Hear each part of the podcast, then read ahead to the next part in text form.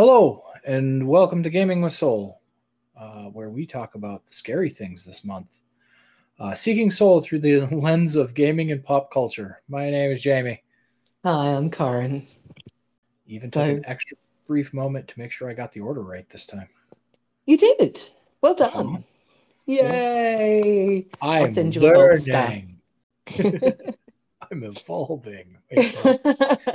Yay. Always good to do. Uh-huh. So week four of the creepy stuff, and this yeah. week we I think we originally said we were looking going to look at ghosts, but yes, something juicier called. Yeah. So we have changed our mind and have decided to go with demons. Yes, demons. Now, I must admit that this was something I have a little bit of hesitancy about, mainly because there is a lot in religious scripture, but also because for myself, being an energy worker and an energy sensitive, we tend not to try to focus on negative or evil energy beings too much because it kind of can draw their attention. Um, yeah. However, the, the things that I, we're uh, looking at and talking about today, I, I feel are, are safe things for us to discuss.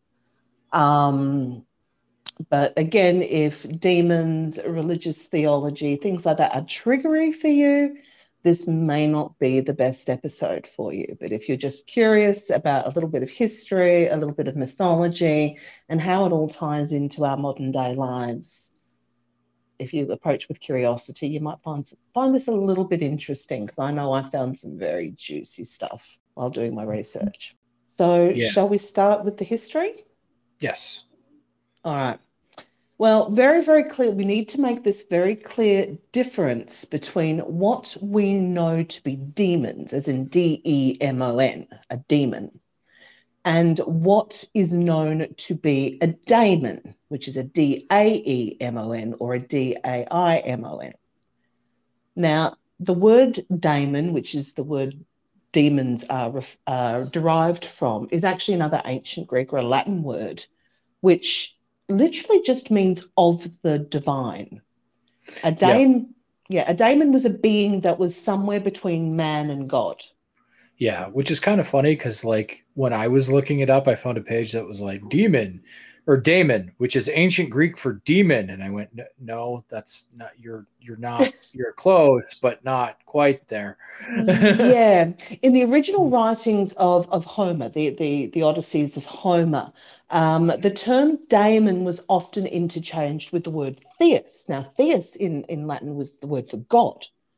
So yeah. it, it was a divine creature or a being of, of the divine that was seen as somewhere in between.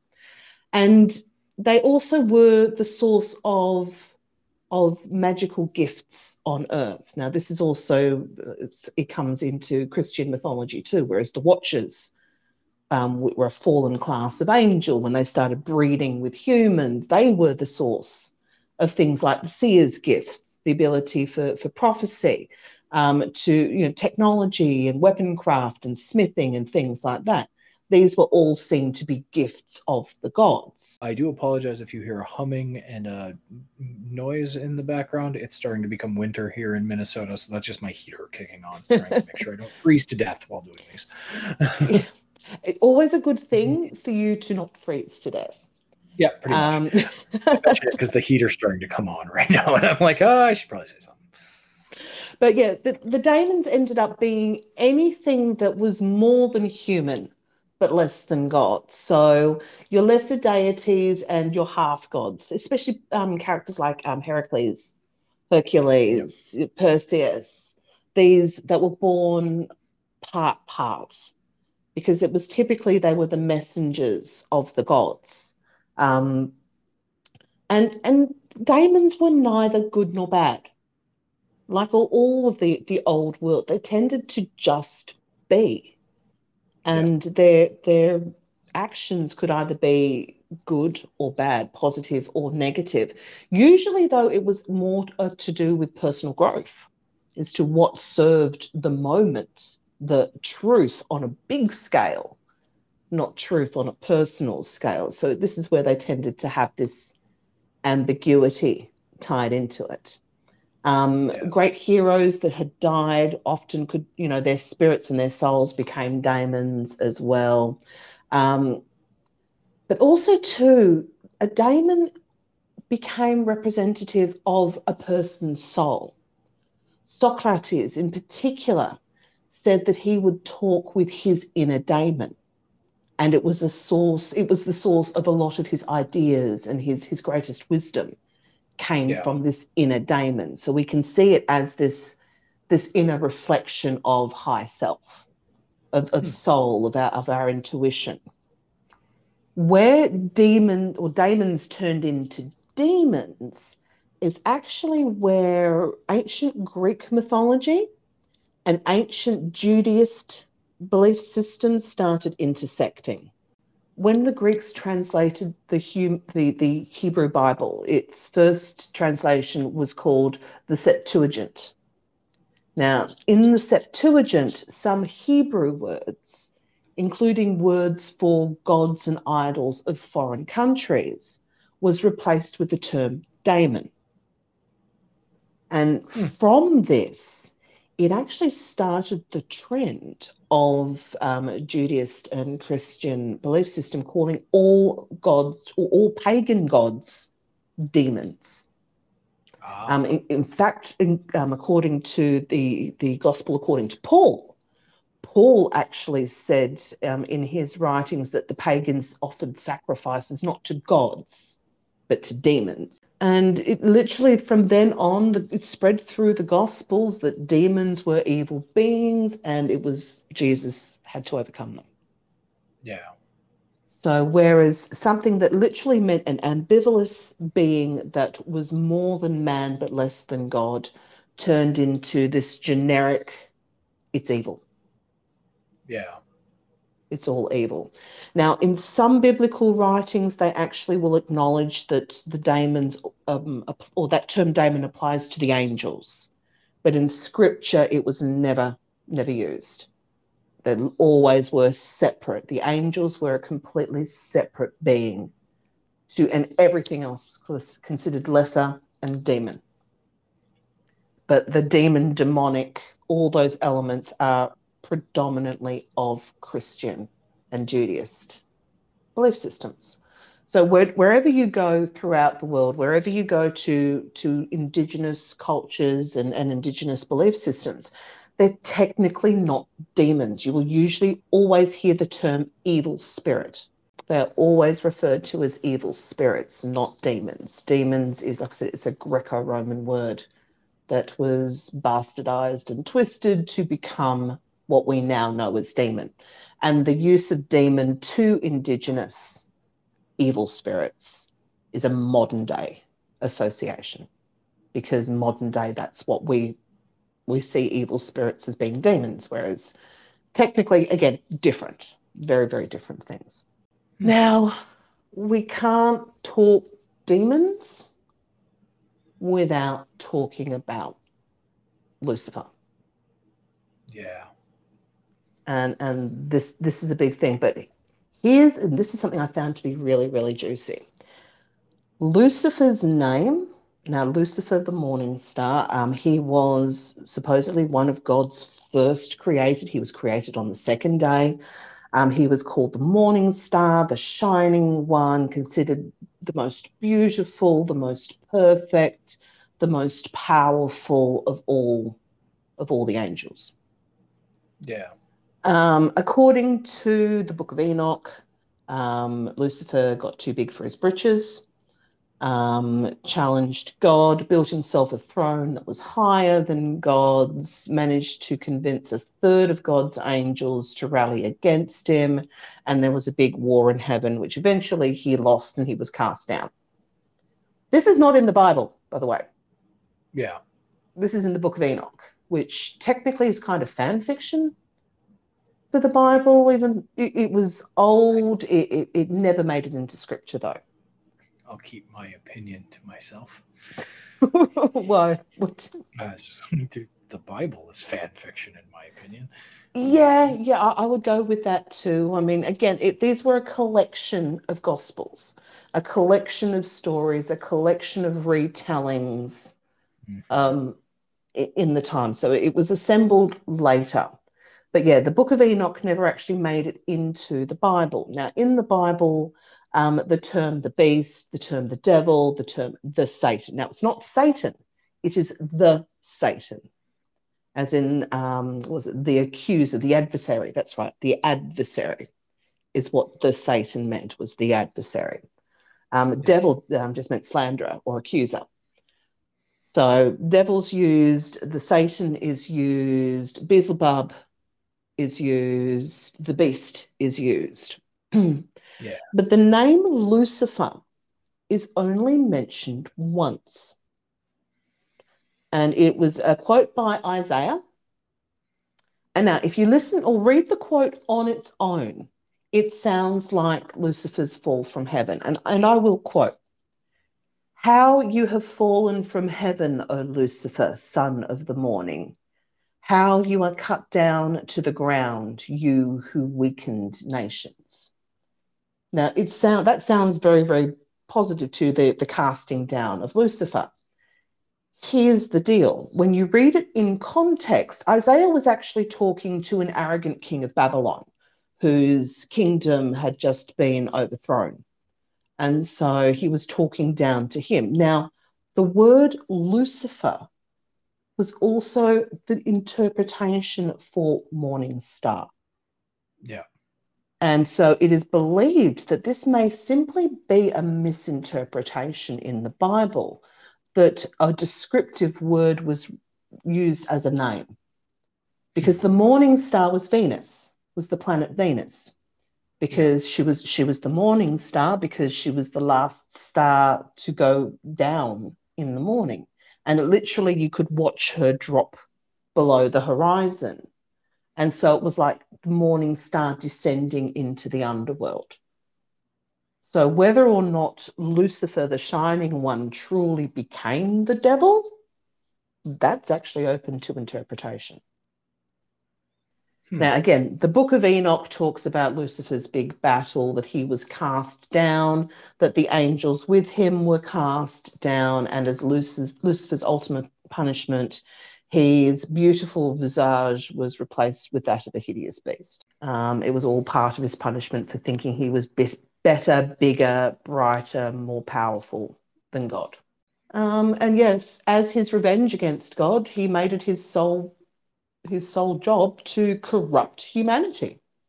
God's mm-hmm. supposed favourite creation, he was going to turn it against him, to, to turn humans against God.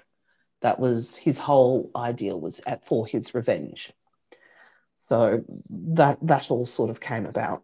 Um, I mean, ultimately, he in the, in the big battle, he was thwarted by Michael, um, even after he'd turned himself into a dragon.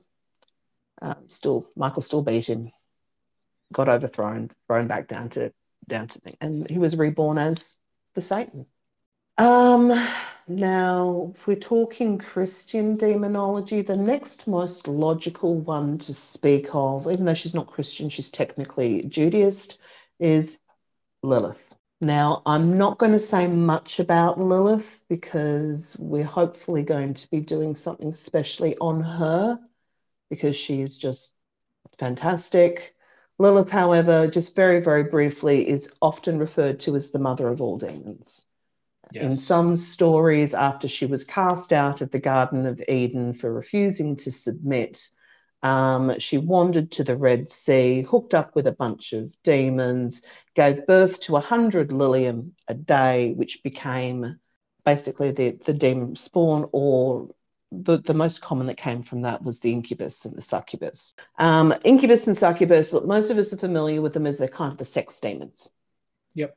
Um, however, their appearance that we kind of are familiar with today, which is this very, and that they're known to be beautiful and, and attractive and seductive and intelligent and all the things we kind of darkly and secretly desire. In the original days, though, they were far more demonic in appearance. They were quite yeah. small. Um, they had wings, um, demonic-like features, and really big genitals. that that was a thing about the, the incubus and the succubus. They had really, really big genitals.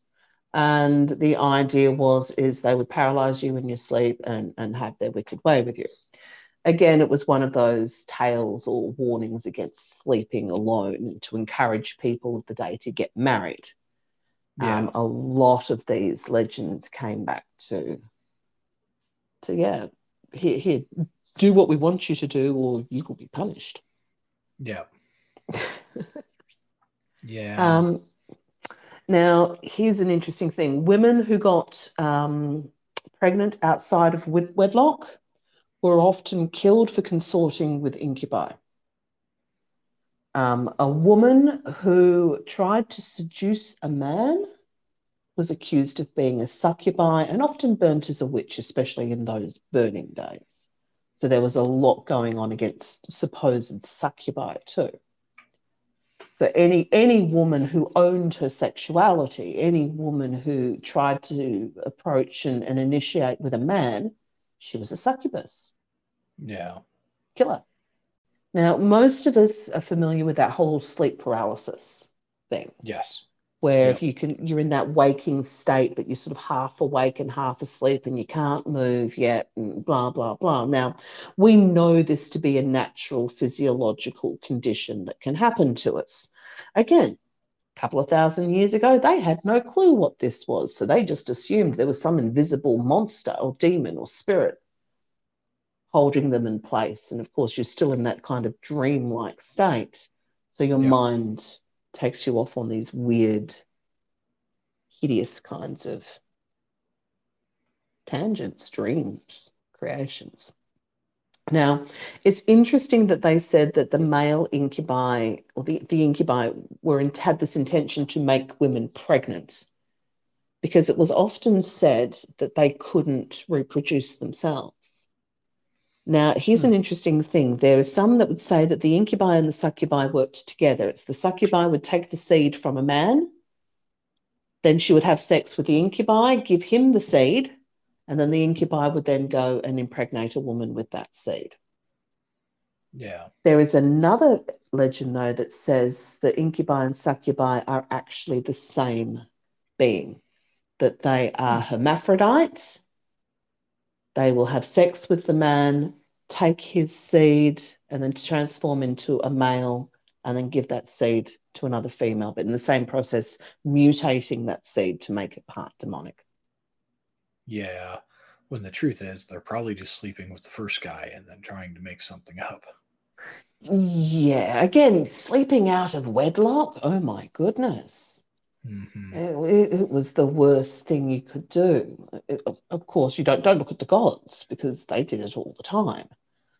But yeah, um, now it comes down to people trying to control women, especially like men trying to control women specifically, which is yeah. This this was more it more and more became a thing in in the ancient Roman times where, where again, Christianity started to come to the forefront because in those Mediterranean, in, in ancient Greece, in ancient Rome, in ancient Egypt, if you had money, it didn't matter.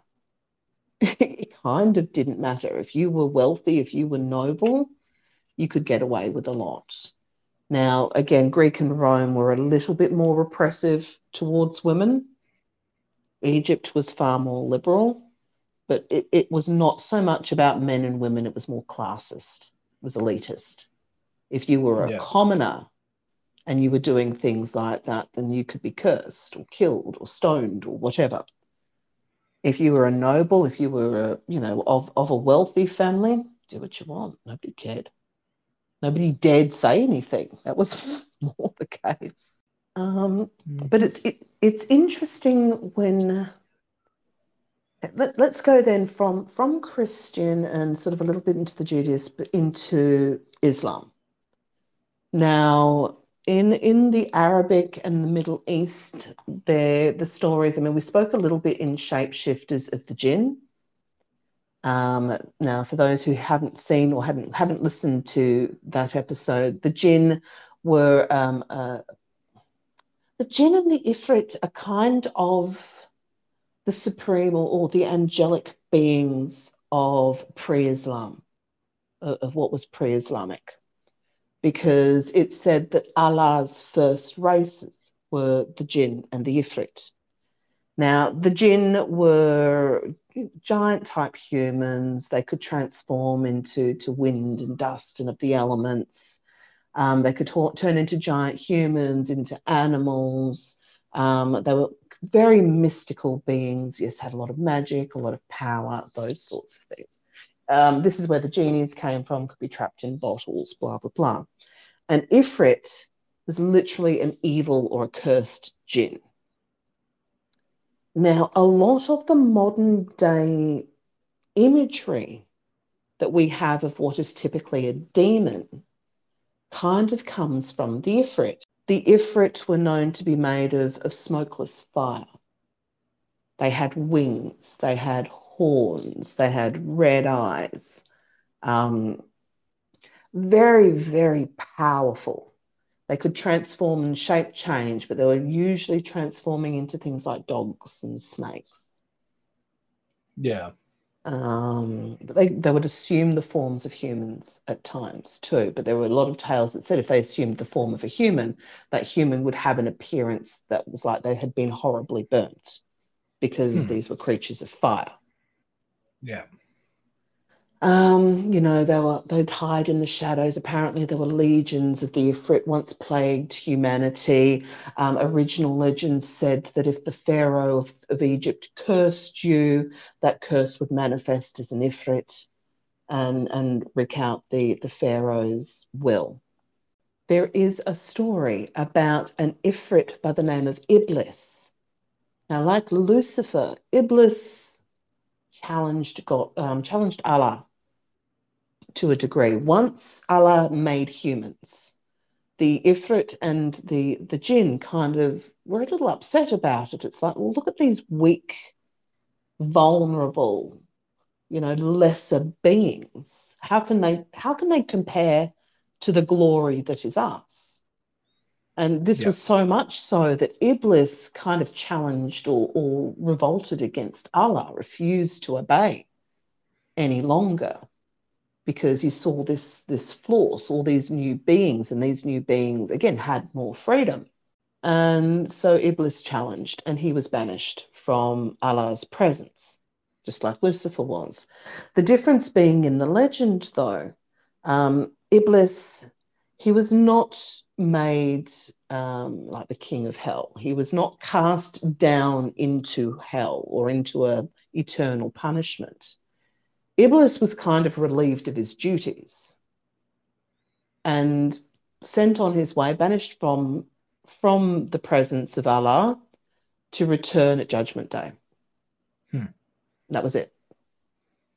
But just like supposedly Lucifer in the Book of Enoch, he couldn't let it go, held a grudge against humanity, and then made it his job and his duty to try and corrupt humans so Allah could see the flaw, flaws, see yeah. how flawed humans were. So we can see those ties into, in, into the same sort of story. Now, if you go to ancient Egypt, this was, this was one that I found really evil because... Now, many of us are familiar with the name Apophis. If we ever watched the Stargate T V series from back in the day, Apophis was kind of the, the evil, the evil one that they brought in. Um, his true name was Apep. Like, like with Isis, her true name is Aset, but um, Apophis was the Greek name that he was, was given later. Was known yeah. as the Lord of Chaos, the enemy of Ra, god of darkness and destruction. Basically, um, Apophis was said to be the brother of Ra. Some stories say they were born at the same time. Ra is the sun and Apophis is the darkness trying to consume the sun. So every day as Ra takes the sun across the sky, Apophis would then swallow him. And then it was up to Ra to break free so he could be reborn again the next day. Now, Apophis and a lot of these, you know, the, the dark god, especially if the dark god is an evil being, The dark god is associated with an evil being. It typically comes up as a serpent or a snake or a dragon. Mm-hmm. Which and, one of my uh, one of my examples has kind of a tie to a serpent too that I find entertaining, but we'll get there. Okay, well, I'll do this one, and then you can do you can do that one. Um, so yeah, I mean, Apophis was typically a giant snake, mm-hmm. although sometimes he was a dragon, sometimes he was a crocodile. Um, he was described as having a giant gaping maw, venom dripping from his fangs, and he could swallow the pyramids whole. Um, Sounds like another giant snake I know. Yeah, and and the the tie into the, the snake around the, the roots of Yggdrasil is is very, very strong there too. That would be a dragon. The snake was around the whole world. Okay. It's all good. um, all right. Now, Apophis, although was a god and one of the primordial gods, was not a god that was worshipped. There were not, you will not find temples to Apophis. Um, yeah. The people of ancient believe, um, Egypt believed that Apophis would leave, lead an army of demons that would prey upon the living and the dead each year. Now, of course, the army of demons to the ancient Egyptians, the, the demons were, that were, were they were kind of chimeras. Um, hmm. They were always animal hybrids, yeah. were, were the demonic creatures in ancient Egypt. Um And in order to protect themselves against um, Apep from, you know, wreaking havoc and sending his army and devouring the sun, um, every year a priest of Ra would conduct the ritual banishing of Apep, which they would actually fill an effigy of a snake with um, symbolism of all the evils of the world. They would beat it and then burn it. To banish Apophis. Um, the only other god, or the only other real element in ancient Egypt would be Ammit. Now, Ammit is not really a demon either. This is another god or godlike creature, but she is a chimera. Um, she had the torso of a lion, a rear end of a hippo, and the head of a crocodile.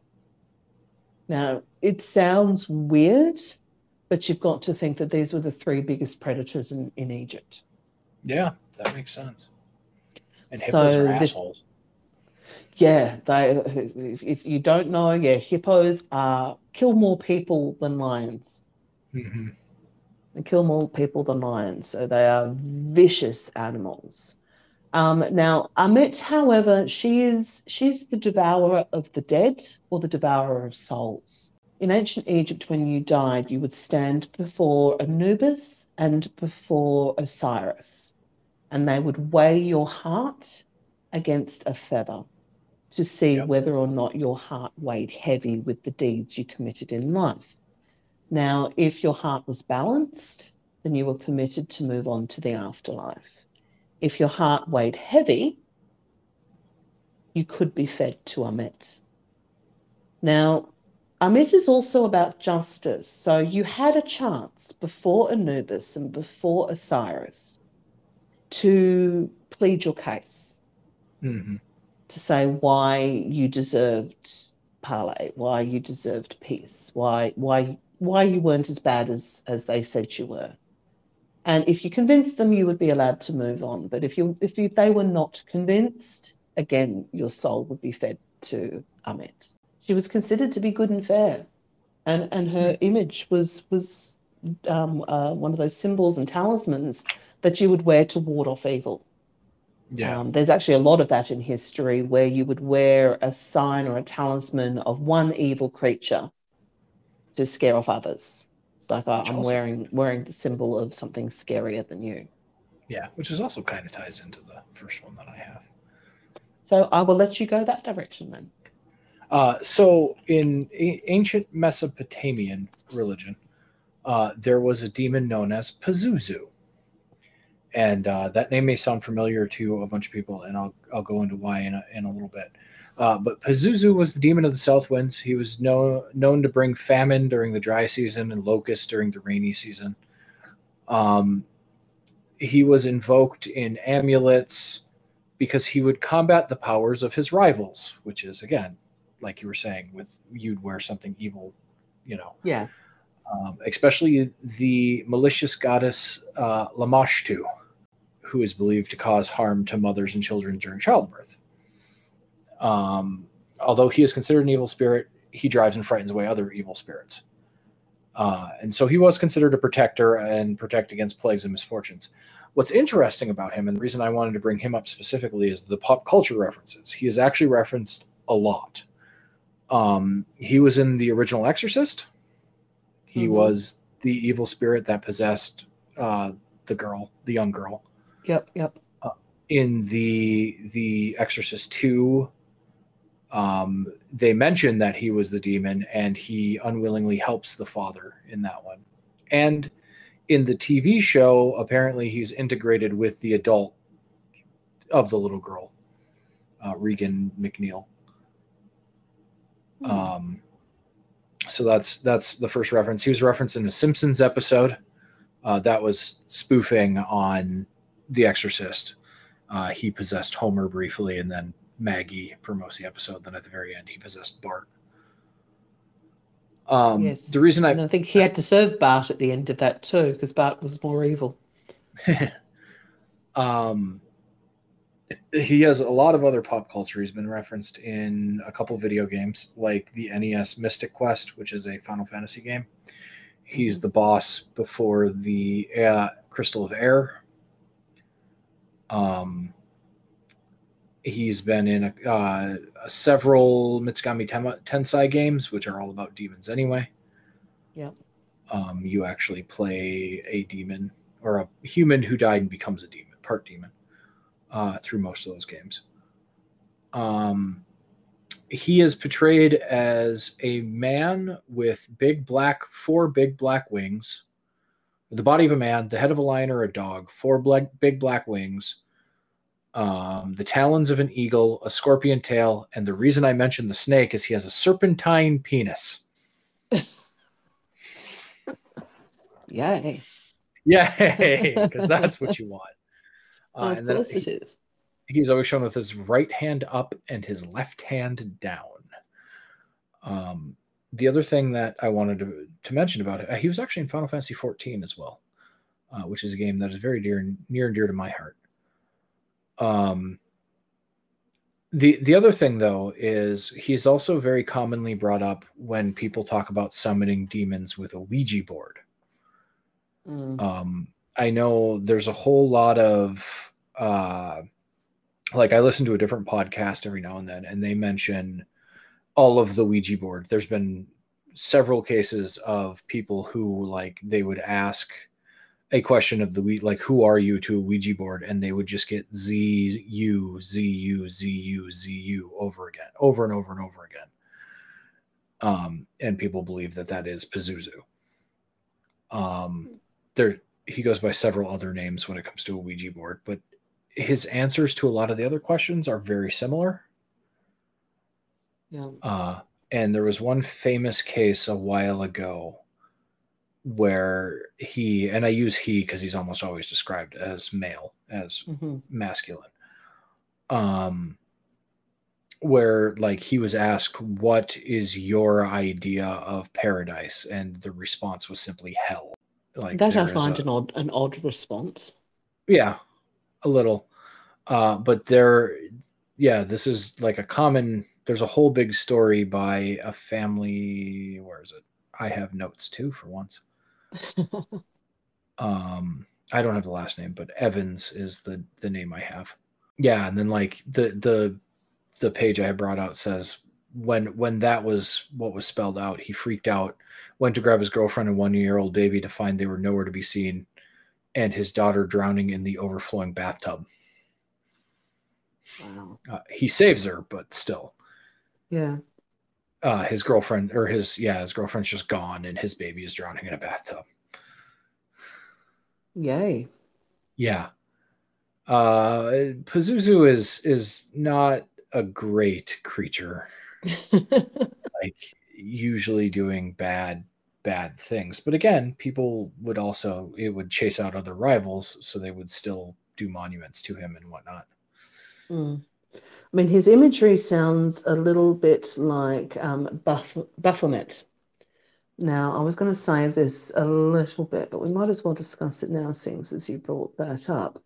Now, yeah. Baphomet was actually a god supposedly worshipped by the bad Knights Templar.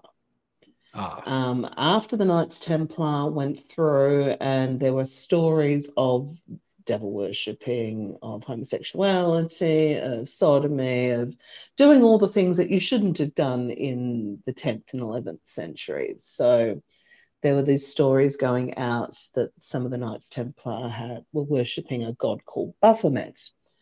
Now, Baphomet is it's actually interesting because the symbolism of Baphomet is what we commonly see and associate with, typically with the devil.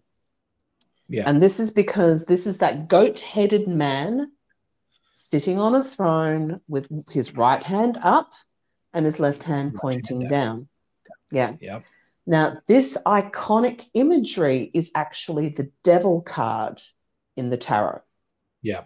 I've yeah. Um, and interestingly, yeah, it is often referred to as Baphomet. Now, traditionally, if you're looking at the interpretation of the devil card, it was never meant to, to connect to the devil. Um, in my tarot deck, it actually does it perfectly because he is replaced with Pan. Ah. And um, a lot of the imagery that we commonly associate with demons and devils actually comes from other daemons like the Ifrit and especially like the satyr, which Pan yep. was. Yeah. Now, satyrs, for, for people who want a really quick image, I mean, Mister Tumnus from Lamia is a good uh, example of the nicest way that you could see Pan. Yeah, uh, there's a... The, as soon as you mentioned Mister Tumnus, my brain went to Loading Ready Run and Adams. God damn it, Mister Tum- Tumnus, give me back my socks, you goat bastard. But, he says that, but he yells that every now and then. It's really funny. But yeah, um, the, the satyrs were are primordial nature spirits. Yeah. So they, they were of the wild. They are of nature. Mm-hmm. Again, neither good nor bad. But yeah. a lot of the demonic imagery comes from them. Yep. Firstly, yes, yep, goat goat bottom. Yep. Sometimes horned, sometimes not. Tip, if, if it is a satyr, it will have a goat bottom and a human top. They will have yep. goat ears and goat horns. Yes. Um, and woolly, woolly. Uh, they tend to be quite hairy. Yep. And if you believe Magic the Gathering, they love to party and get fucking hammered all the time. Yes, yes, they do, because yep. the satyrs, um, they were considered to be of the god um, Dionysus. Dionysus, I love Di- Dino. Dionysus, sometimes called Bacchus, but yeah, yep. the, the god of wine. Yep, I play Hades, and he is a big part of Hades, and he is great. Uncle Dino. Pan and the satyrs, their prime their prime interests in this life is whatever feels good. Yep. And they were known for constantly being erect. Fair. That one of the things is that sex, all about sex. Sex, sex, yep. sex, sex. That they will have sex with anyone, women, and they don't care. Sex. If it feels good, they'll do it. So sex. Food, drink. They were primordial nature spirits, so they were about the indulgences of the flesh, which, of course, again, to pious Christians and Christian, how debaucherous. Mm-hmm. When in reality, they were just like, no, if it feels good, do it. We don't care. It was this yep. primal animalistic it's element nice. About it, but the horned feet, the cloven feet, the horns, the goat ears became synonymous, a synonymous image for the one who is evil. When yeah. you actually look into paganist beliefs, witchcraft, Wicca, all that, the horned god is not evil. He's, he just is. Mm-hmm. Just the way of nature. will often call you out, and yes, is of the shadows, but it's because we repress those elements of ourselves, those indulgent, primal, wanton, carnal elements. We repress them. So yeah. It ends up being of the shadows. And again, of the shadows does not mean evil. It means hidden and repressed. Yeah. And yeah, since we mentioned, I mentioned the magic, I went to look up a few of them. And they are all dancing and partying. Even like the hero one yep. is called uh, Heroes of the Revel. And they just look like they're having a party with spears. It's great. uh, one I There's one, uh, Gallia of the Endless Dance, and her flavor text is, there is no success like excess. But I mean, this this was one, again, this was how scripture evolved to control. Because again, yeah. this was coming out of ancient Roman, um, in, sorry, ancient Greece, when they were kind of debaucherous. Kind as, of. As, at the time, again, if you were rich, look up Caligula, the Emperor Caligula, those uh-huh. sorts of times. It, it, it was a time. And that kind of wanton behavior by the pious was seen to be the root of all evil. Yeah. And so they brought in this set of rules and the, these belief systems that say if you behave this way, you will be eternally punished. Uh, I can cover one of mine. I have a Turkish one. Um, I'll go for it. A female fatal spirit or demon in Turkish folklore known as Al-Ana. It's two words, A L mm-hmm. space A N A. Uh, okay. I, I, I say that because I never know if I'm pronouncing things right. I generally tend to the side that I'm not, but um, mine are all kind of short, so yeah. Okay. Uh, but they they are said to li- like they are said to live in thickets near rivers and streams and lakes. Um, They they are very interesting. They the translation of their name is actually al, al, which means which is the Turkish word for red, fire, or evil, mm-hmm. and ana, which is their word for mother. The red mom. Uh, well, it, red it contains yep. the meaning of mother, which yeah, red mom, evil mom, fire mom. Um, I know I've I've heard of the red mother. I've I've oh, heard really? of that that that terminology. Yes. Uh yeah, they're they're usually ugly with hairy bottoms. Uh, mm. hairy bodies, not bottoms, not just their bottom, their whole body. Uh, That's an image. Yeah, yeah. They usually have like long, straight hair, and their breasts are so huge they can use them to wash their clothes. I don't know what that means, but uh, it's it's what the Wikipedia yeah, the, tells the, me. The mind boggles. Uh, what does breasts so big you can wash your clothes mean? I I don't know. I'm curious. Um. And then they, they would wear a red hat with a fern or twig attached to it, with a fern twig attached to it. Oh. Um, they were they were known to kidnap human babies that were born and replace them with their own children, which is where their belief in changelings and foundlings are come mm. from. I was going to say that sounds a lot like the changelings of the Fae. Yep, exactly. Um, they you could but but it says you could recognize one of these because they would have disproportionate bodies, um and even as an adult, which was rare that they'd live that long, they would be disabled, gibber instead of talking, and mistrust. They have a reluctances to sleep, exceptional gluttony, stuff like that, you know. And people were the the belief was like if you were a midwife midwife an old maid, an unmarried mother, pregnant women who die in childbirth or abandoned out of wedlock, stuff like that. You, if you died, you would become one of these things. So again, it's it's to, you know, another threat against women. Yeah, it's another threat against women. Um, and they they say to protect your children against it, you're supposed to put a red bandana with a red hat on top, and shield their face from the light of the moon. Okay. And the weirdest part is you're not supposed to wash their nipples after sunset. Uh, okay, that is different. Uh-huh. Uh, under no circle, yeah. I, I think that's the mother. You're not supposed to. She's not supposed to watch her nipples after sunset. That, that, that's how I how I interpreted uh-huh. it. Or that, turn again, their head away from the child when it's asleep. Uh, again, these all sound to me like threats. It's like, yeah, don't touch yourself. Don't. Yeah. You know, don't, you must. You only exist for your child. Blah blah blah. Or no, it is wash the children's no, no under no circumstance should she wash its nipples after sunset. Okay. I I don't know. Yeah, that, that, it's that's weird. Different.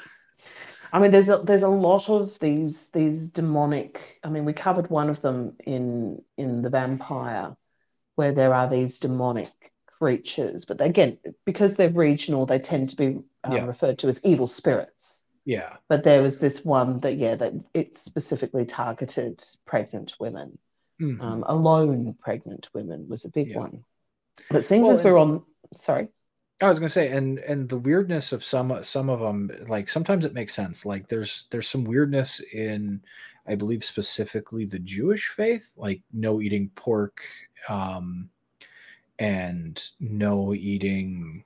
I forget what the other eating one is. I think it has something to do with shellfish. It's see, no, both of those come from the fact that they will not eat creatures that are known to eat poo.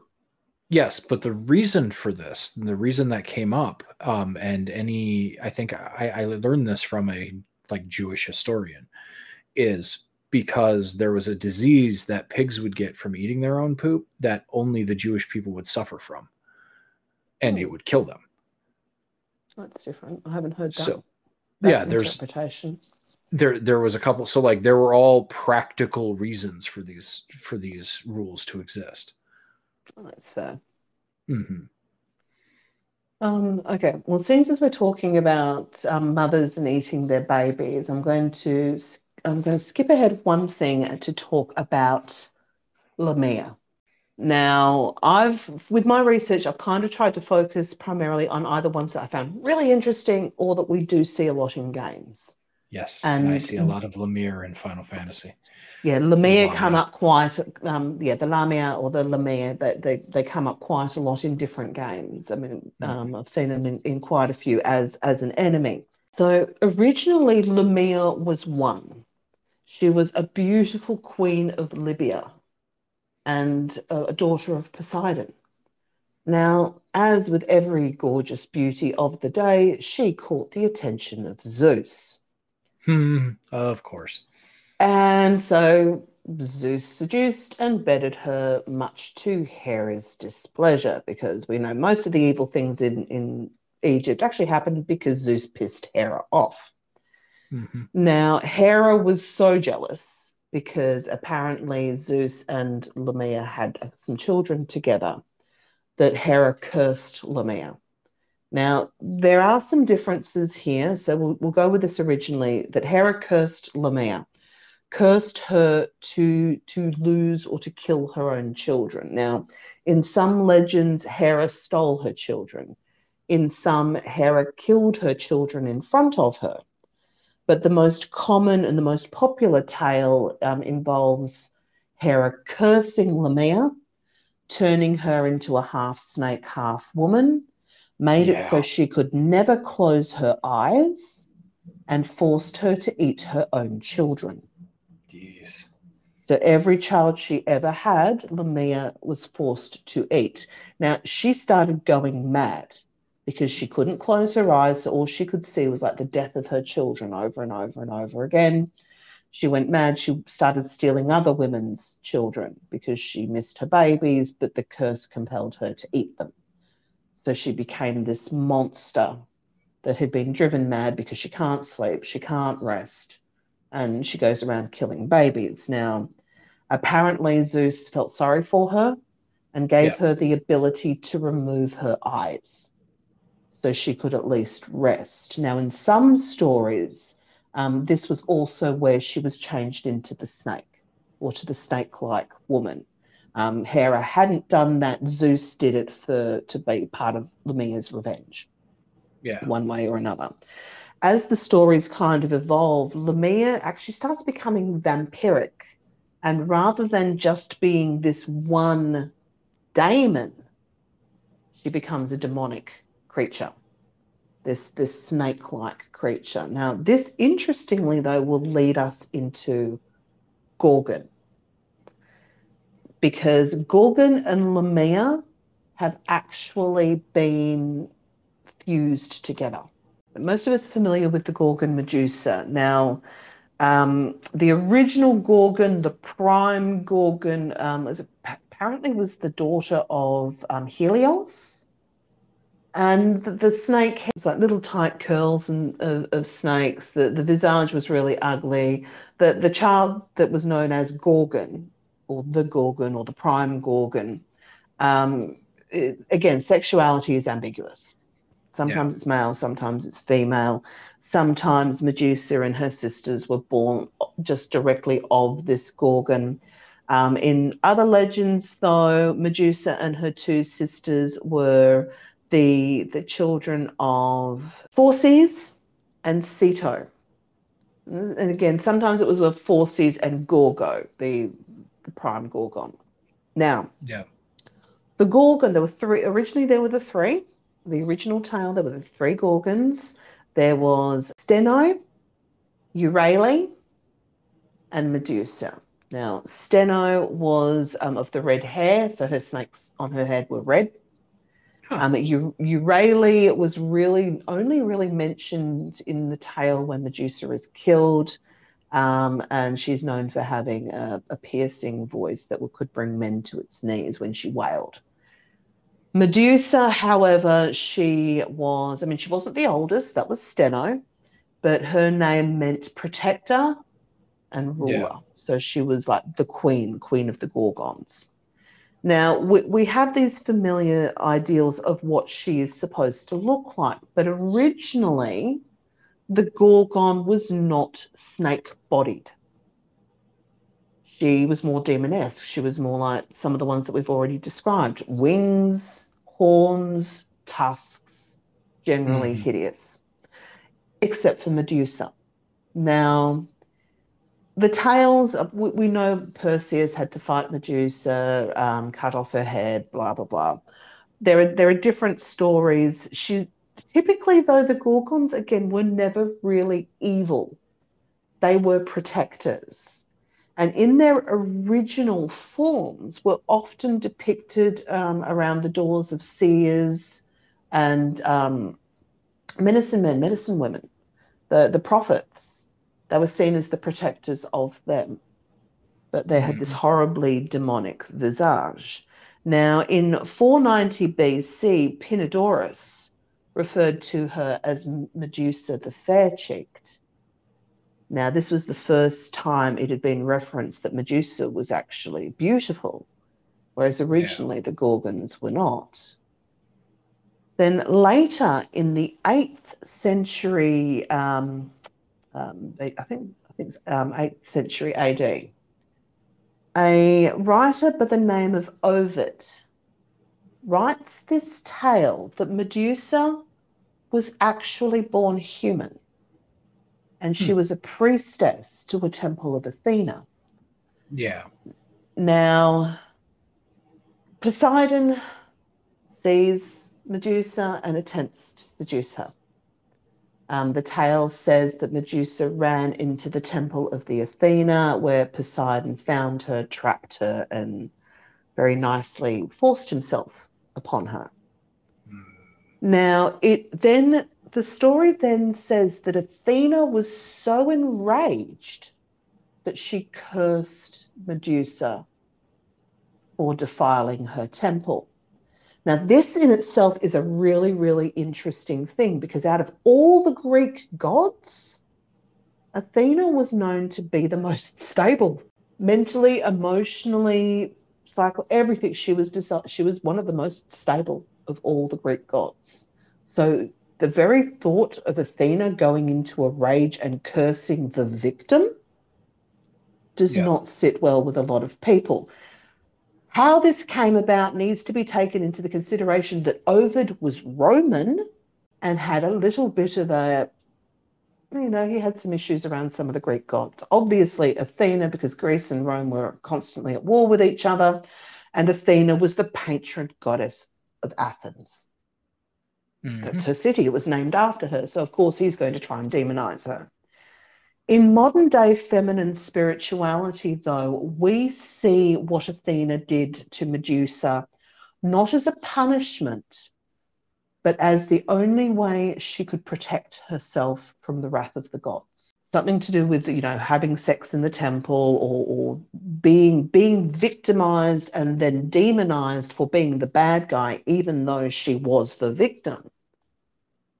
They say that the only way Athena could protect Medusa, because she couldn't watch her all the time, the only way she could protect her was to turn her into a Gorgon like her sisters. And she was, yeah, sent off to into exile to live with her sisters and protect the things that needed to be protected. And then when Perseus went into the labyrinth, cut off, over, overcome Medusa and cut off her head, here's something.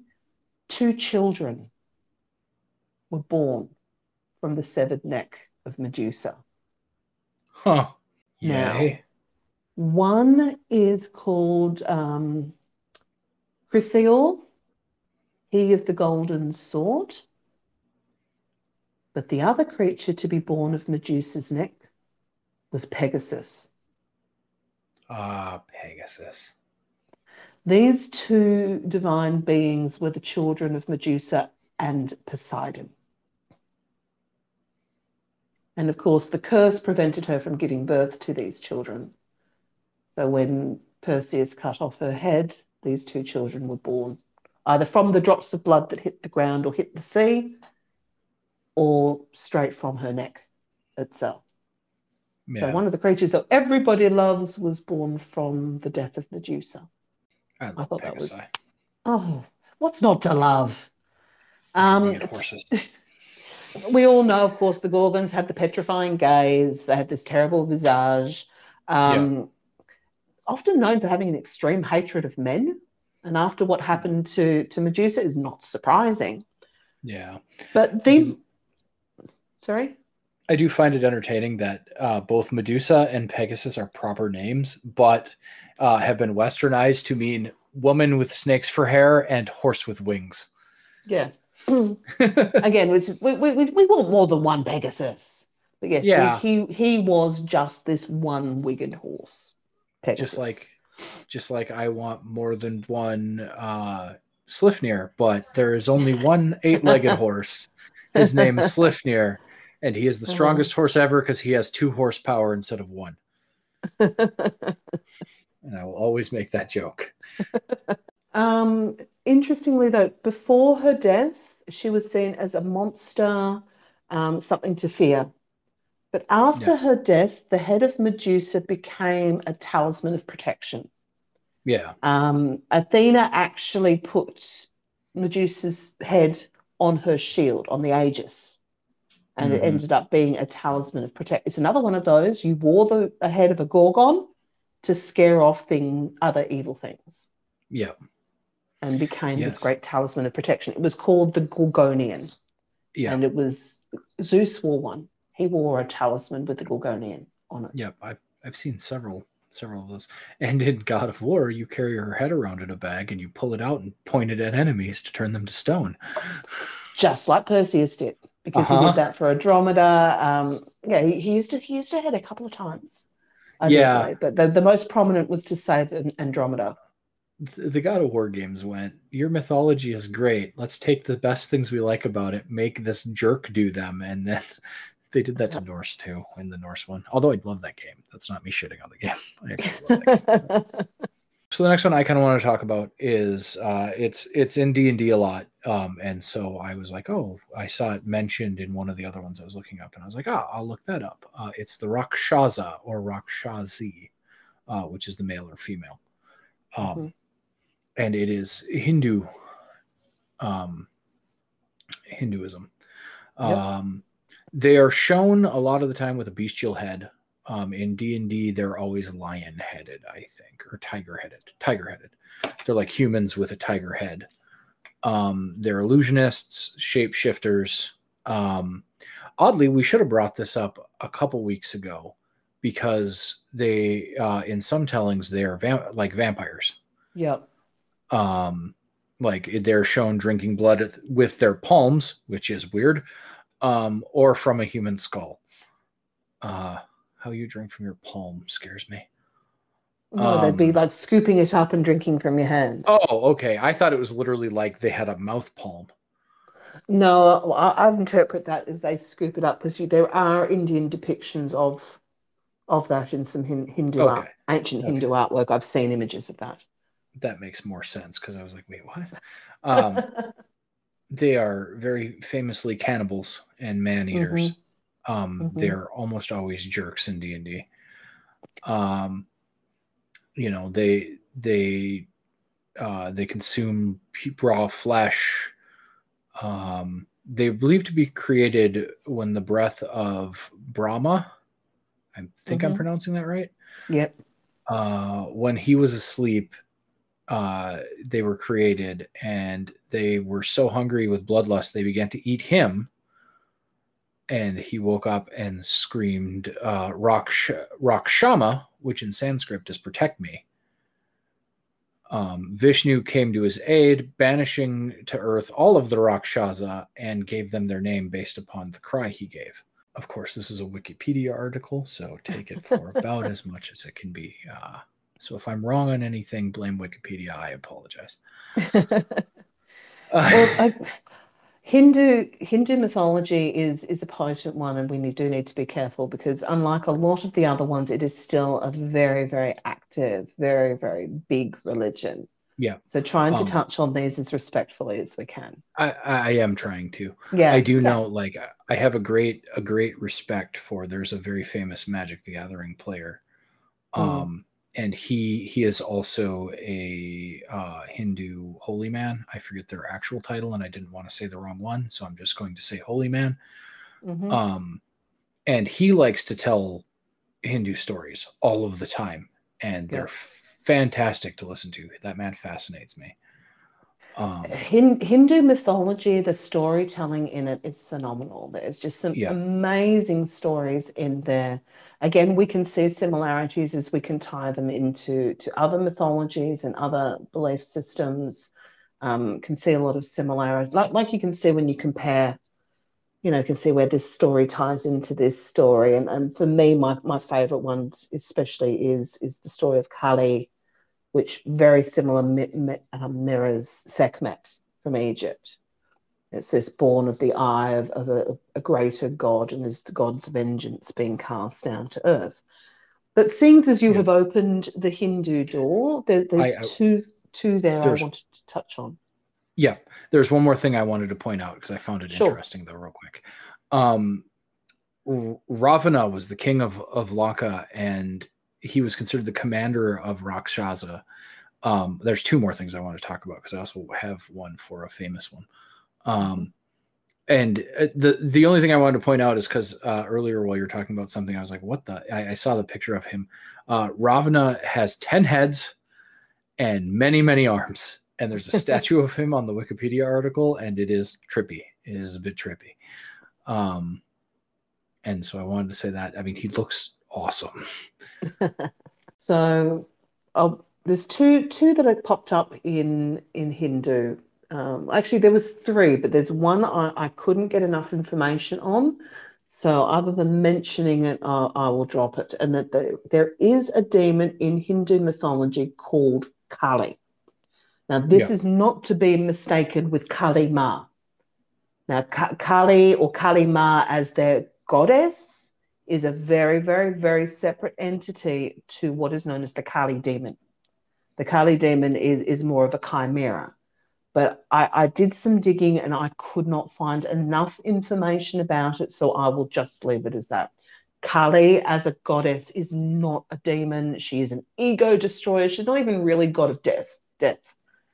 She's she's more a liberator, liberates from, from oppression. She, she's an awesome, awesome energy to work with. So the Kali demon, do not mistake that or to confuse that with Kali. Mm-hmm. Yeah. Um, the, the Pishacha was something that else that popped up. Again, forgive me if I am butchering that name.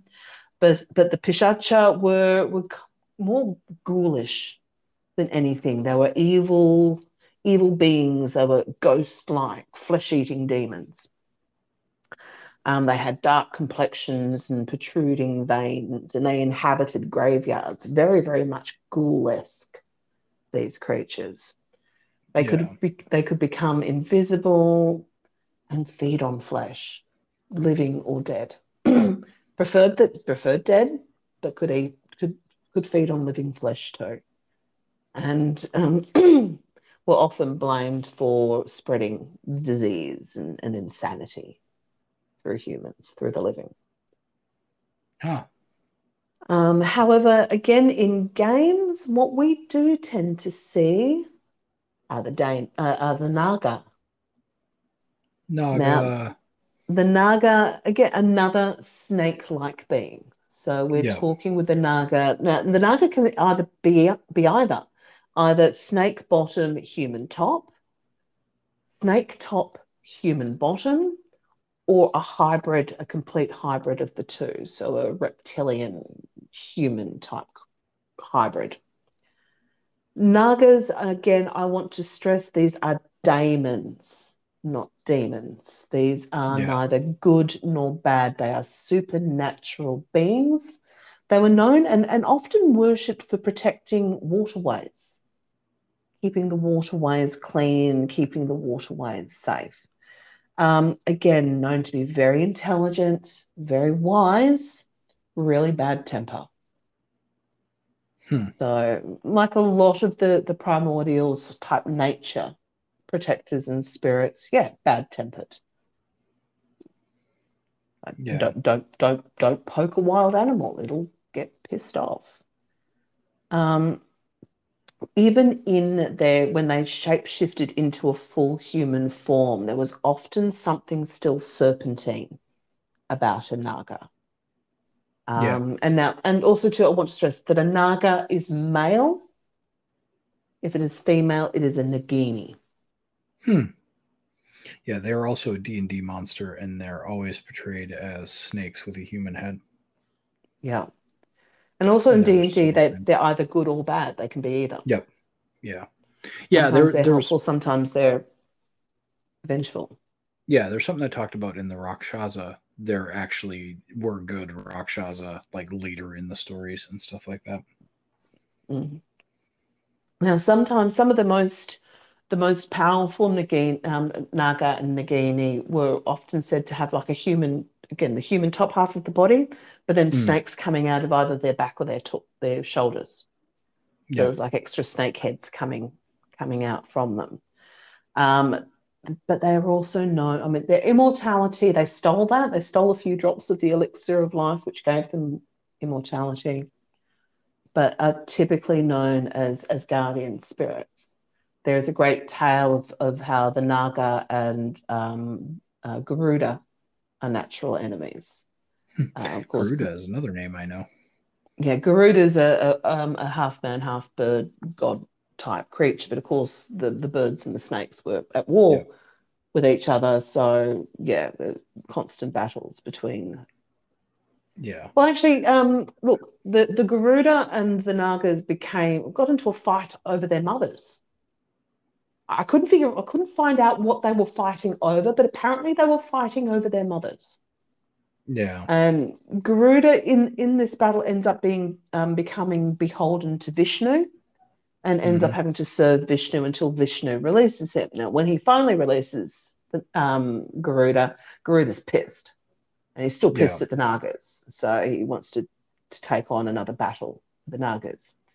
However, Nagas are also quite prominent in Buddhism because mm. there is a tale of um, a Nagaraja who was considered to be, um, that's right, there was a, one of the Nagaraja found the Buddha meditating under a Bodhi tree just as a big storm had broke. And this Naga came up behind the Buddha and spread his hood over Buddha to protect him from the elements. Yeah. Um, there's also another story about um, another Nagaraja. So we're talking about the king of all Naga carried Vishnu and his con- consort Lakshmi on his back. Now, this Naga was called Shesha. Um, Shesha, actually, no, sorry. Shesha's not, not, wasn't that one. Shesha is the Naga who, on Brahma's request, will hold the earth in its coils. Yeah. This is to stabilize Earth to keep it safe. Now, when when he uncoils, time moves forward. But if he ever moves backwards, the world will be undone. It will no longer exist. Hmm. Um, I mean, we, we spoke a little bit last time about the ghouls, which, again, yeah. are another Middle Eastern type demonic-esque creature. Yeah, um, which I, I saw them in my bit of research today, too. They're like, ghouls are famous demons, too. And I went, uh, I mean, kind of. Well, that they were more demonic than they were undead until D and D yeah. decided to make them yeah. undead. Up yeah. until then, they were yeah they they were monstrous creatures, but not really demonic either. Yeah, yeah, and uh, the, when you mentioned Garuda, Garuda is featured very heavily in Final Fantasy. Um, mm. Almost from three, I think it's either two or three is the first game they're in. Uh, mm. Very famous boss in three, where you in the original three, Japanese three, where you had to be dragoons to jump the wind attacks they would do constantly, stuff like that. Cool. Um, okay, as as my normal, I'm going to throw an Australian one in there just because because I, I can. I like now, to throw an Australian one in because Australia doesn't get much representation in a lot of things, and they're always yeah. weird and interesting. And that that is, I mean, there are so many weird, evil creatures and evil spirits I could tap into. Um, I mean, typically, if we're going for demonesque imagery, the Yaramiyahu we discussed in Vampires is probably closest to demonic yeah. imagery. Yeah, very but much so. I'm going to talk just a little bit about Australia's most famous demon. Or, and it is modest, modern day, it has been called demon, mm. which is the Bunyip. Bunyip. Now, what a bunyip actually is and looks like, it depends on which indigenous tribe's law that you're reading. Typically, though, yeah, a, a bunyip is is another chimera.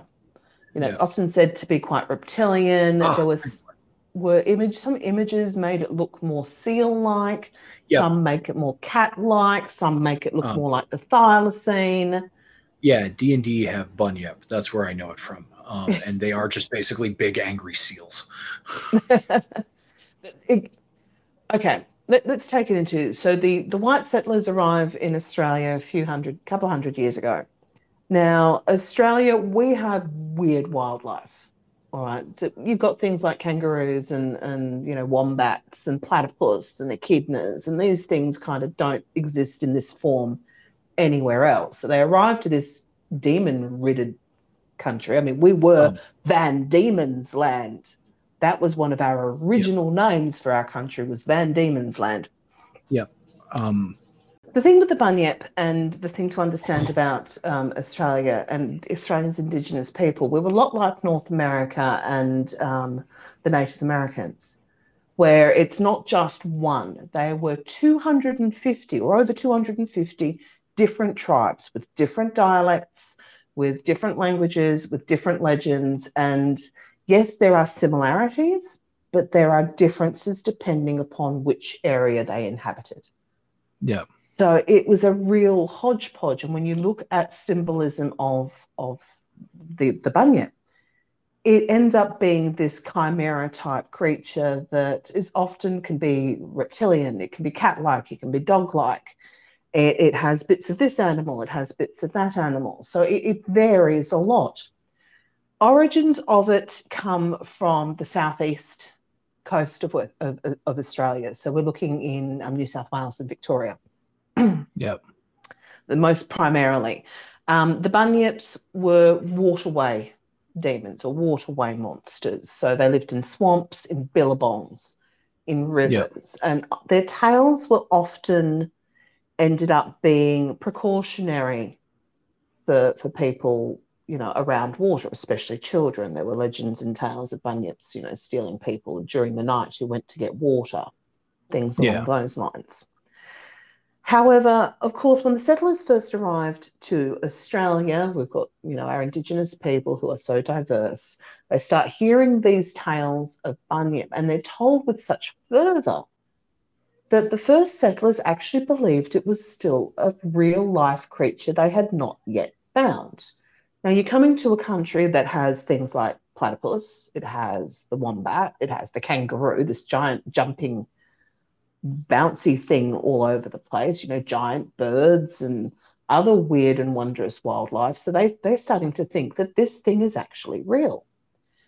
Also, to finding um, the skeletons of megafauna that is now had become extinct. Yeah. Think of a six-foot wombat. You know, the skeleton of a six-foot wombat. There, yeah. there were some huge creatures that we had, and they were the freaky-looking things too. So they're finding these bones, hearing these tales of the Indigenous people who are telling these stories that abs with absolute fervour and belief, that they actually believed that they were a real creature for quite some time. They couldn't find it. It just wasn't there. There was also a story of um, that you, you don't kill a bunyip. That was a big, big one. You do not kill a bunyip. If you kill a bunyip, you will die. You yep. will die of some horrible disease or some horrible sickness. And there was the story of apparently um, a ship liner captain who was taking his ship down the river, had to stop it because there was a bunyip in the way, so he pulled out his gun. Uh, everyone kept telling him, don't kill it, don't kill it, don't kill it, you'll die. And he shoots it anyway, and shortly after he gets this horrible disease and pussy blisters all over his body, and he dies.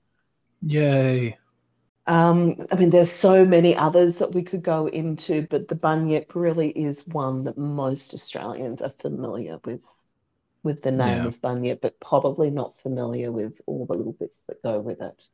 But, mm-hmm. yeah, we don't really know what a bunyip looks like because it depends on which which tribe, which people you talk to. Yep. Um, I'm going to take a moment to apologize if you hear the four-year-old in the background. She just got home. She has a giant unicorn, and she is very excited. What four-year-old wouldn't be excited if she had a giant unicorn? It is bigger than she is. I went out there and she's like, "Y'all look at my unicorn, Uncle." And I'm like, "Cool, I'm trying to record, be quiet." She's like, "But I got a cool unicorn, Uncle." And I'm like, "Okay, great." And she's four, so, you know, I can't really make her be quiet. Uh, the the last one, I, are you are you finished with yeah. bunyipping? I'm I'm I'm all bunyipped out. Bunyipping. Uh, the last one I wanted to mention, because it's it's very commonly considered a demon, even though technically it's not. It's just what is called a yokai, or hungry spirit, mm-hmm. uh, would be the Oni, which is the Japanese, and I believe Chinese has some too, because uh, that kind of all blends together a little bit. Um, because they're one of the more famous ones that you see a lot. They're usually depicted with several different colors of skin, everything from blue, black, yellow. Uh, I think I've seen a green, but I could be wrong. Um, usually wearing a tiger skin loincloth and carrying a kanabo, which is a giant iron club. Mm-hmm. Um, they usually have sharp claws, wild hair, fang-like tusks. They're also the the idea of ogres, orcs. You know, they're they're they're these things, trolls in Japanese folklore. Um, yeah. I just wanted to point them out because, you know, they are shown a lot. Their name literally means to hide. Yep. So they, they like to hide behind things. They wish not to to appear, which is funny because they're usually huge. So it's like, I'm hiding. Sure you are, buddy. Um. Yeah, and they are not all evil either, because in Chinese it was just a dead ancestral spirit. Yep. Not necessarily an evil specter. So that's kind of pointing back to the, they're not always evil. Like, just because they're demons, they're not always considered evil. Yeah. Um, and some interesting things uh, I was reading about this is, um, one, they're man-devouring again. Because, mm-hmm. you know, who who isn't? Um, and they are lumped in with the Rakshasa as well. Like, the, so... Uh, the, yeah. the article I have up mentions the Rakshasa. Um, they also torment sinners as wardens to hell, or the Japanese version of hell, which is a word I cannot pronounce. I think it's Jigoku. It sounds J, about right. The English written out is J I G O K U. So Jigoku. Yeah, Jigoku. Um, yeah. So passed down by King yep. Yama, which is a name I've heard a lot because he shows up in anime a lot. Mm-hmm. King I've Yama. Heard the name. I've heard the name a bit too. Um, yeah, so I wanted to to bring that one up and point it out too, uh, just briefly, because yeah, they usually yeah. have like several words, multiple eyes. Sometimes they have three eyes. Sometimes they don't. They're shown a lot. And this this is a big thing for a lot of of so-called so-called demons across cultures, is they usually are just spirits. Yeah, they're, they're some kind of spirit, either of the ancestors, some kind of vengeful spirit, blah, blah, blah. Typical, um, I mean, when we start looking into or start, you know, feeling into things like around demonic um, exorcisms, that is something that really is only done by the church. Yeah. Now, spirit Although... exorcisms... exercising the spirits, this is something that has been done across the world by shamans yes. everywhere. Well, not just shamans. The J- Japanese have an entire festival called the Sensubin Festival, and anyone who has watched Dragon Ball Z knows a Sensubin, yep. yep. um, where they they cook, they roast soybeans in their houses, shouting "Oniwasato." I'm going to butcher this, by the way, and I apologize. Oni wa uh, soto fuku wa uchi, which means, uh, where is it? I just had the translation a second ago. Uh, Oni go out, blessing come in, blessings come in. Mm. Most Asian cultures will have some kind of ceremony like that. For, I mean, whether it's around New Year, whether mm. it's on a particular holy day where you banish the evil spirits of the last year and you welcome in the good spirits of the new year. Asian cultures are very, very connected to their ancestors, to ancestral spirits, to honouring of the ancestors, um, which was why when I did a little bit of research, I, I couldn't find anything that I would classify as truly demonic. It, it all came up to me as, as spirit. Yeah. And when you're looking into to shamanism, whether this be South American, whether it be Indigenous Australian, whether it be Northern European or African or whatever, they ex they do not exercise demons because in their belief systems, demons aren't don't exist. Yeah. They are evil spirits. Now, nice. Sometimes these evil spirits. Sorry? I just said hungry ghosts again. Sometimes these evil spirits are of humans who have been trapped in, in purgatory or haven't been able to cross over. And the whole thought behind that is like, okay, this soul was, was trapped in this plane because it couldn't cross over because it had done something bad or blah, blah, blah, blah, blah, trapped into this plane for X number of hundreds or thousands of years. It turns evil and then can interfere and possess. There is also nature spirits and nature beings that can also possess, but often what they are doing for, for so-called possession is more to do with soul healing, soul reclamation, rebuilding of soul. It's like they've been fragmented and, and torn apart. So it's about rebuilding. Yeah. But, of course, it will only work if the practitioner and, of course, the patient's belief is strong enough. I, yeah, I was going to say my own personal path involves battling demons a lot of the time. Dark spiritual things. There's dark spiritual energies, yes. But again, whether, and this is where you and I differ that, that little bit as to whether we see it as truly demonic or whether we see it as, as evil spirit. I have a tendency to use the word demon. Mm. Um, and it's partially, uh, I will fully admit, it's partially because I'm overdramatic as shit.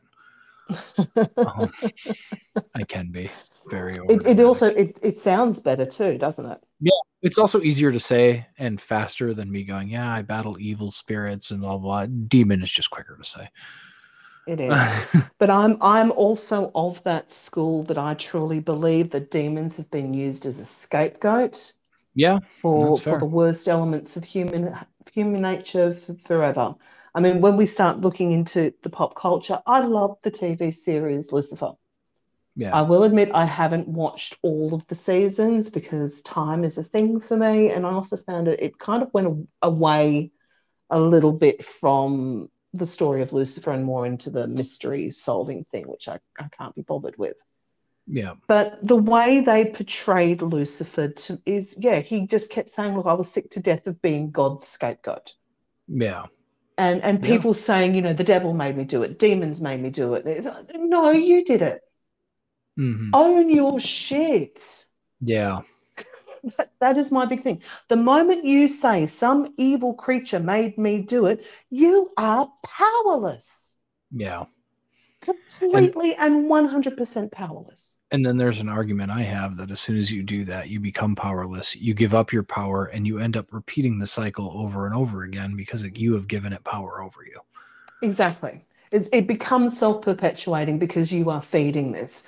Now, whether or not that shadow energy that is attacking you is you destroying yourself, oppressing yourself, mm-hmm. because of the negative mindset that you have either been programmed with, that, that life has given you, or has just come from despair and pain and hurt.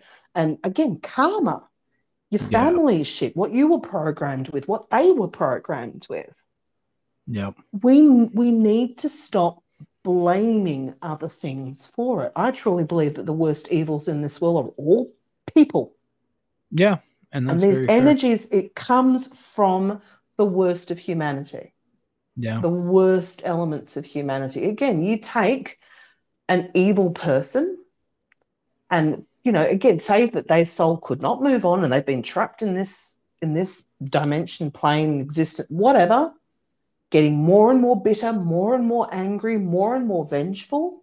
That to me yep. is what I see as as the, the evil hauntings and the evil energies that have been well documented. Yeah. And it is it is a truth that if you suffer from mental health problems, that you are more vulnerable. And that yeah. is simply because you don't have the resistances and the resiliences too. But it is so important that we do not go looking for something to blame, to say mm. this demon possessing me, or this evil made me do it, or this corrupted me. Yep. It, the truth is usually, and I'm not going to say all the time because there are weird things in this world, but for most of us, we got to own our shit, because when we own it and we take responsibility for it, we can fix it. Yeah. We can heal it. We can make our lives better. But it means that we need to take responsibility for ourselves, for our lives, and how our lives go. And that includes yep. for what we think, how we think, where our minds and our mindset get stuck. Yeah. It is, it, it's, it's important. It's so important. Because this is what has been for years and years, for centuries and centuries, for millennia. We've been using demons, the devil, dark, shadowy things as scapegoats. So yep. we don't have to own our shit. And it's got to stop. Mm-hmm. Yeah. I I have very interesting dreams. That's all I'm going to say. Although, to be fair, I generally don't dream. It's just when I do, I usually pay attention because it's normally either prophecy or demon fighting or evil spirit fighting. And uh, I usually wake up from the latter feeling like I've been breathing in sulfur and feeling like I got my teeth kicked in. So, you know. Mm-hmm. Well, we can also talk about dimensional shifts and whether that was this realm or another realm or another exist. There, there's so many. I mean, in an infinite universe, anything mm. is possible.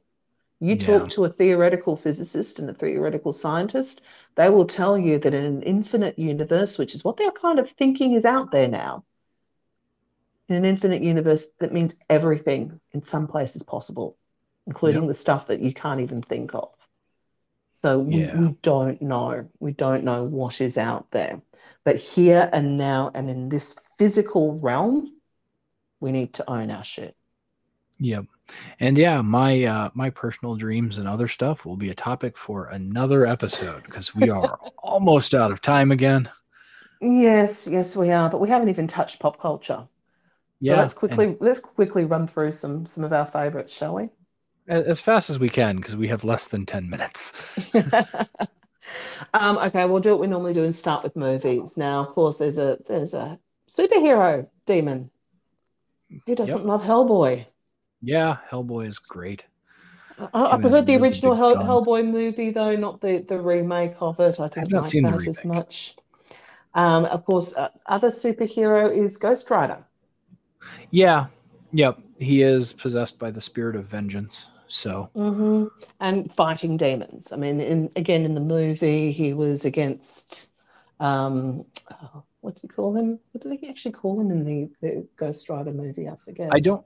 I know his actual like the demon he was was the son of Lucifer, and his name is the name that they always give the son of Lucifer, which my brain is having a hard time remembering as well. Yeah, but I do I know, know at. It, Oh, yeah, uh, it was Darkheart was was the kind of bad guy that was the devil's son. Yeah, um, he has an actual name. I'm just trying to remember what it is. Yeah. Uh, but I know in the end when he takes all the souls in, he is known as a very famous demonic entity known as Legion. As Legion, yes. That, that's where I know the name Legion from. Although I, I do remember it in another demon movie that I watched too, where they were being attacked by Legion. I forget if there is a Christian moment where they mention Legion anywhere in the Bible, but I know that one of the first places it was heard is there is an, a real life possession um, a while back where she believed, like when she was asked who is possessing you, her response is, "We are Legion because we are many." Yes. Which is where that line actually comes from. It, it was an actual exorcism. I think I've heard of that one. Um, yeah, I didn't look deep into Legion because you said you were going to do Legion. So I left that yeah, one I was going to do Legion, and then I ended up forgetting which ones I said I was going to do. And then, uh, um, also, again, superhero movie to a degree, Shazam. Yeah. There were yep. demons in that one too. They were fighting the, the, the seven deadly sins, yep, which had manifested in demonic form. Um, one of my earliest demon movies, though, was one called Legend. Hmm. This is ancient because it had Tom Cruise when he was like in his early twenties, maybe late teens, hmm. early twenties. Yeah. I do not remember much about it other than there was a great big red devil-like demon in it. I haven't yeah. seen it for years and years and years and years. Yeah. Um, most of your horror movies, though, I mean, things like yeah. It, um, Jeepers well, Creepers, stuff like that, they, they were all classified as demons. It is kind of a demon. He's actually technically the uh, opposite to that world's god, which yeah. is a giant turtle. Um, and he himself is a giant spider-like thing. Mm-hmm. Um, they get a. It, I don't rem- know if it was ever shown in the movies, but in the book, um, he he gets a glimpse of it. Um, and you know they mentioned the deadlights and stuff like that. Uh, the the best description I could come up with for after the book was a spider, a giant spider-like creature. Although they never actually go into what it looks like that well. Mm. Cool. Um, and there's, it's also an alien that landed a long time ago on the planet and all this other weirdness. And yeah, there's a whole big thing where the turtle coughed up the universe and then choked to death on its own vomit. So God is dead in that universe. Wonderful. Yeah. And the, Stephen King is a very interesting human being. Um, yes. Yeah. The other reason, the other reason looking up Legion is hard is because Legion is just a lot of demons. Yeah, that is that is the whole thing. It's a whole bunch of demons. So it's, it's the horde, ultimate, the ultimate yeah, horde, pretty much. Uh, um, again, movies. Uh, Hellraiser was a big one. Yeah, back back in the day, back in the day. I mean, there was all sorts of horrific demons who got pleasure from pain. Yeah, D and D has hundreds of demons. Yeah, and most, I mean, most games, again, where you're fighting sort of evil creatures, mm-hmm. they'll be demons or something demonic or, or demonesque. Yep. Uh, I mentioned Shima, Shin Megami Tensei, or the, I forget the actual name, it's like, or the English name, which is like the devil, the devil something saga. I think it's, I can't remember exactly what it is, but it's, uh, you are half demon who dies, goes to hell like scape, and your party member is demons that you kill and capture onto your side. Then you can fuse them together and stuff like that. Cool.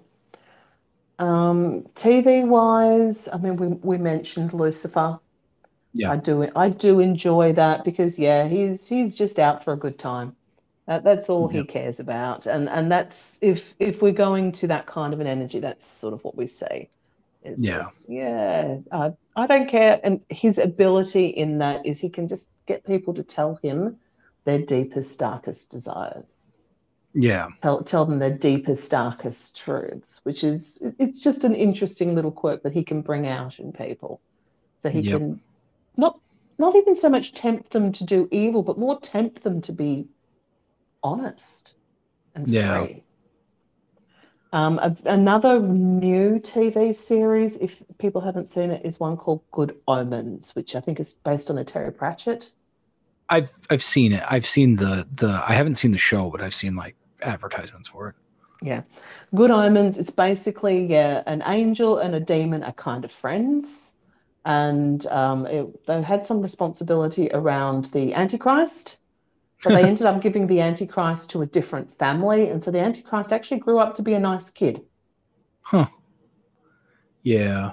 There's a, I, I know we're kind of rapid firing these, but I'm staring at the clock going, we probably should rapid fire these. Yes, exactly. Um, I mean, Charmed back in the day had a lot, of course, Angel had, had, had Yeah, Angel had good demons in it, but they tended to be the half demons. Anything that was a half yep. demon had the ability to be either good or bad. Yeah, tieflings. Whereas if it was a if it was a full demon, you're fucked. Yeah, that's fair. Tieflings, one of my favorite D and D races, are demon blooded. Mm-hmm. Yeah, or devil blooded, depending. And again, it's oh. not because they're part. They tend they tend to lean towards the the evil or or neutral. Yeah, but. Good ones can exist. Yes. And and that, um, that tends to be the way with with them. Yep. And I was about to be like, oh, and I have no other examples. And then I remembered one of my favorite animes is an anime called Chrono Crusade, mm-hmm. which is about a priest girl who is uh, bound to a devil or a demon um, named Chrono. And he is actually a, like he, the big question he asked several times in that series is, do you think with enough good deeds, a demon could make it into heaven? And uh, yeah, it's That's a very good idea. series. Uh, he's good. fighting literally the Antichrist by the end of it is who he's fighting. Um, um, yeah, Monkey in which is Japanese, Japanese anime. There was a lot of demons, sort of the Asian hmm. demons or, or evil spirit type esque yeah. in that. Oh, there's so. a lot of them. And of course, um, I, I will have to mention this for some of my, my, my girlfriends out there, because if I don't say Supernatural, they will go yeah. stare at me. I liked Supernatural right up until the angels fell, and then I was like, all right, I'm a little done with this. I haven't watched the series. I think I've watched like two episodes. It's some, yeah. one of those ones I've always meant to, but just haven't been able to get there. Uh, so yeah, that'll be the end. Have a lovely day. So much love and gratitude to you for listening to Gaming with Soul. We are honoured you joined us for this exploration. If you would like to connect to us, you can find us on Facebook and Instagram, Gaming with Soul Podcast, or on Twitter, Gaming with Soul seven. Or send us an email, gamingwithsoulpodcast at gmail dot com. If you feel called to journey deeper with us, we warmly invite you to join our community group on Facebook, Gaming with Soul Community, or our Discord channel, Gaming with Soul. Introduction music was Dark by Blank. This name left intentionally blank. Imaginative Facilities. Until next time, so much love to you.